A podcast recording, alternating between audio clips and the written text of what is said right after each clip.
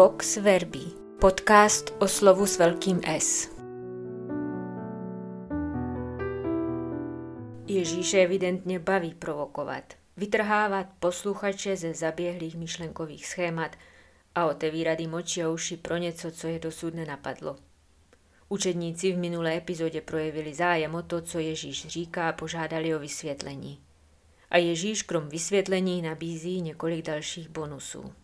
Říkal jim, snad přichází lampa k tomu, aby byla položena pod nádobu nebo pod postel, nesnad proto, aby byla položena na stojan. Není totiž nic utajeného, co by nebylo ke zveřejnění a nic nebylo skryto, než aby vešlo ve známost. Máli někdo uši k poslouchání, ať poslouchá. A říkal jim, dívejte se, jak posloucháte. Měrou, jakou měříte, bude naměřeno vám a bude vám přidáno. Kdo totiž má, bude mu dáno, a kdo nemá, i to, co má, bude mu odejmuto. A říkal, Boží království je jako když člověk hodí semeno do země a on spí i bdí, je noc i den a semeno klíčí a roste, ani neví jak. Zem automaticky nese plody, nejprve stéblo, pak klas a pak plné zrno v klasu. Jakmile to plodina umožňuje, hned vytasí srp, protože nastala žeň. Též říkal, jak znázorníme Boží království nebo v jakém podobenství jej vyjádříme. Jako zrnko horčice, které když je zase to do země, je nejmenší ze všech semen na zemi. Ale když je zase to, roste a stane se největší ze všech druhů zeleniny. Nasadí velké větve, takže v jejím stínu mohou sídlit nebeští ptáci.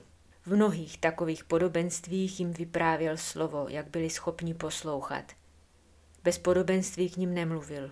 O samotě, ale samotným učedníkům vše vysvětloval. Podobně jako sedba pěstování, ani lampa není záhadný obraz, s kterým by si průměrně inteligentní Ježíšův posluchač fakt neuměl rady. Lampu, svítilnu, světlo na cestu, to již přece každý z realita dobře zná a dovede si to spojit s božím slovem, s hospodinovým zákonem. Vždyť právě ke světlu na cestu boží slovo přirovnává i nejdelší ze všech žalmů, žalm 119. Zajímavé je, že lampa v Ježíšově podobenství přichází. Není přinášena, nepřináší se, jak uvádějí některé překlady, ale přichází. Tou lampou je totiž sám Ježíš. To on je světlem. Nicméně, i když světlo přichází z vlastní iniciativy, jeho umístění je už na tobě, milí posluchači. Si to ty, kdo je může položit pod nádobu, pod postel nebo na stojan. Hned první obraz o lampě potvrzuje, co už Ježíš implicitně naznačil.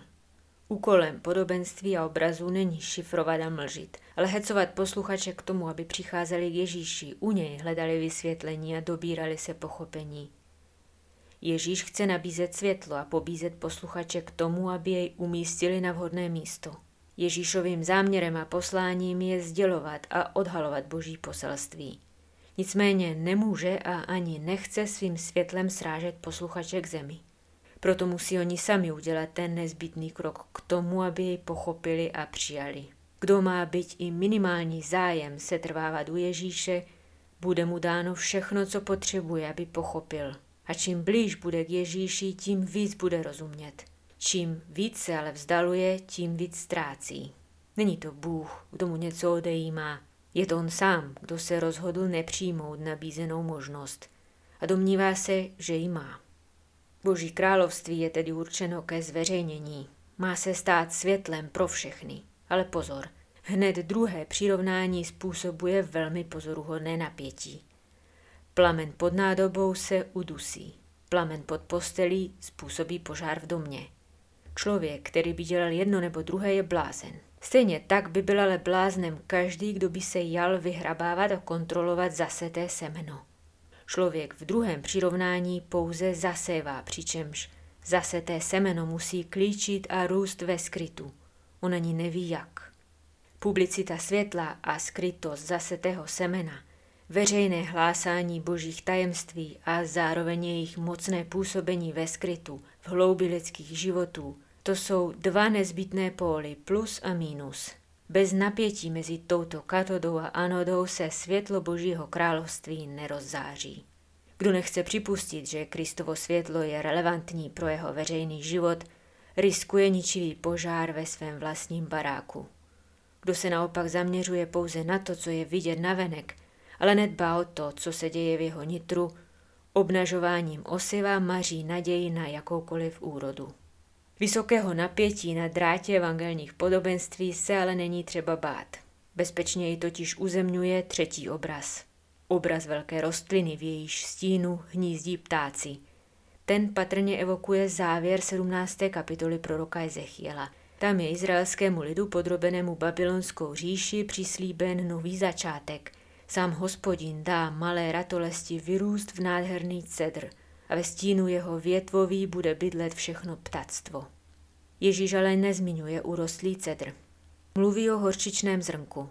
To sice není v palestinském katalogu semen nejmenší, ale je úplně všední a obyčejné. Malost horčičného zrnka tedy není ani tak v jeho rozměrech, jako spíš v jeho naprosté obyčejnosti.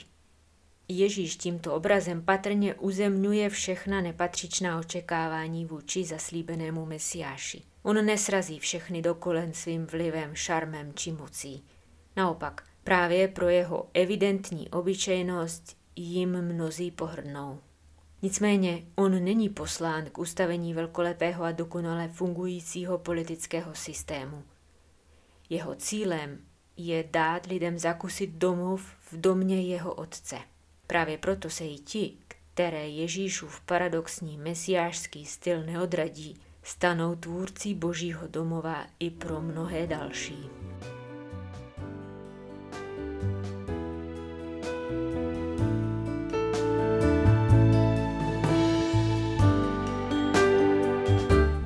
Vox Verbi z nakladatelství Paulínky